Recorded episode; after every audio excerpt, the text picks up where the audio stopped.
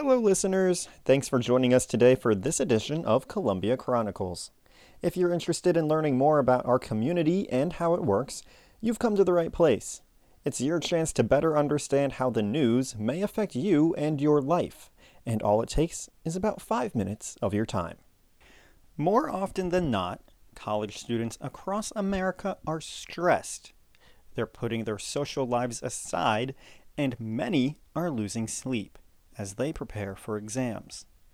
Today, Monique Holland introduces us to one of those students who has a little extra struggle on her plate. To look at her, Mia Weary seems like a typical student. She works, attends the University of South Carolina, and like many of her classmates, she's involved in extracurricular activities. She has big entrepreneurial dreams, but early in her life, something made her goals a bit harder to reach. But when I actually did find out, I was kind of scared. I was nervous. I didn't know how to tell my mom, my brother. I kind of felt like I was going to be a disappointment. At 18, she found out she was pregnant. In some ways, she became a statistic. In a recent study conducted by the Center for Disease Control and Prevention, a total of 194,377 babies were born to young women ages 15 to 19 in 2017.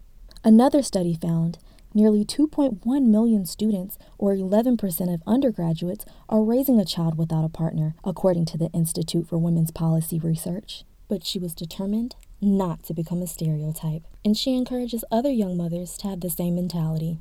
Be encouraged. Don't let anyone tell you what you can't do. Overcome stereotypes, overcome adversity. Just do whatever you need to do to get to where you want to be. Without a doubt, staying in college and being a teen mom has been a struggle.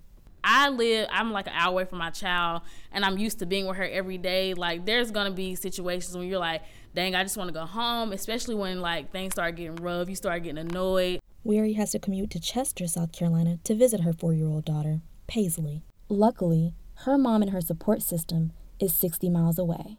Well, my mom and my brother are my biggest supporters, and my granddad. Actually, my baby, she actually stays with my mom, so like they take care of her while I stay in Columbia and I go to school. I go home every other weekend. Like one weekend I get her, then her dad gets her, and when my classes get canceled, I go home. So they just kind of keep her for me. Thanks to that support system, she's able to focus on her studies here in Columbia by hitting the books and hoping to make good grades.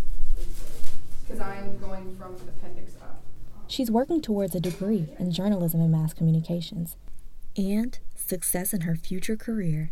I'm here because I want a degree in mass communications, but honestly, I have always wanted to be a business owner. I love clothes. I love fashion. I just want to like own multiple businesses. I want multiple businesses under my belt. Like, I just want to venture out and do so much. There was a time when Weary was worried about being a disappointment to her family. She doesn't feel that way today. Now 22 years old, she says she wouldn't change things for the world and cherishes her little girl. I feel like God has given her to me for a reason, because in 2013, I lost my grandmother, and that took a lot from me because my grandma actually raised me and my brother, and I feel like he gave her to me as to fill a void that's there. And hopefully fill a seat in the arena watching her mom when she walks across the stage next December to take home that degree. For Columbia Chronicles, I'm Monique Holland. Columbia Chronicles provides in-depth coverage of news and issues important to the greater Columbia community. It's produced through a partnership between the University of South Carolina's School of Journalism and Mass Communications and Garnet Media Group. For a full transcript of today's episode, go to www.garnetmedia.org/podcasts or www.garnetmedia.org/Columbia Chronicles.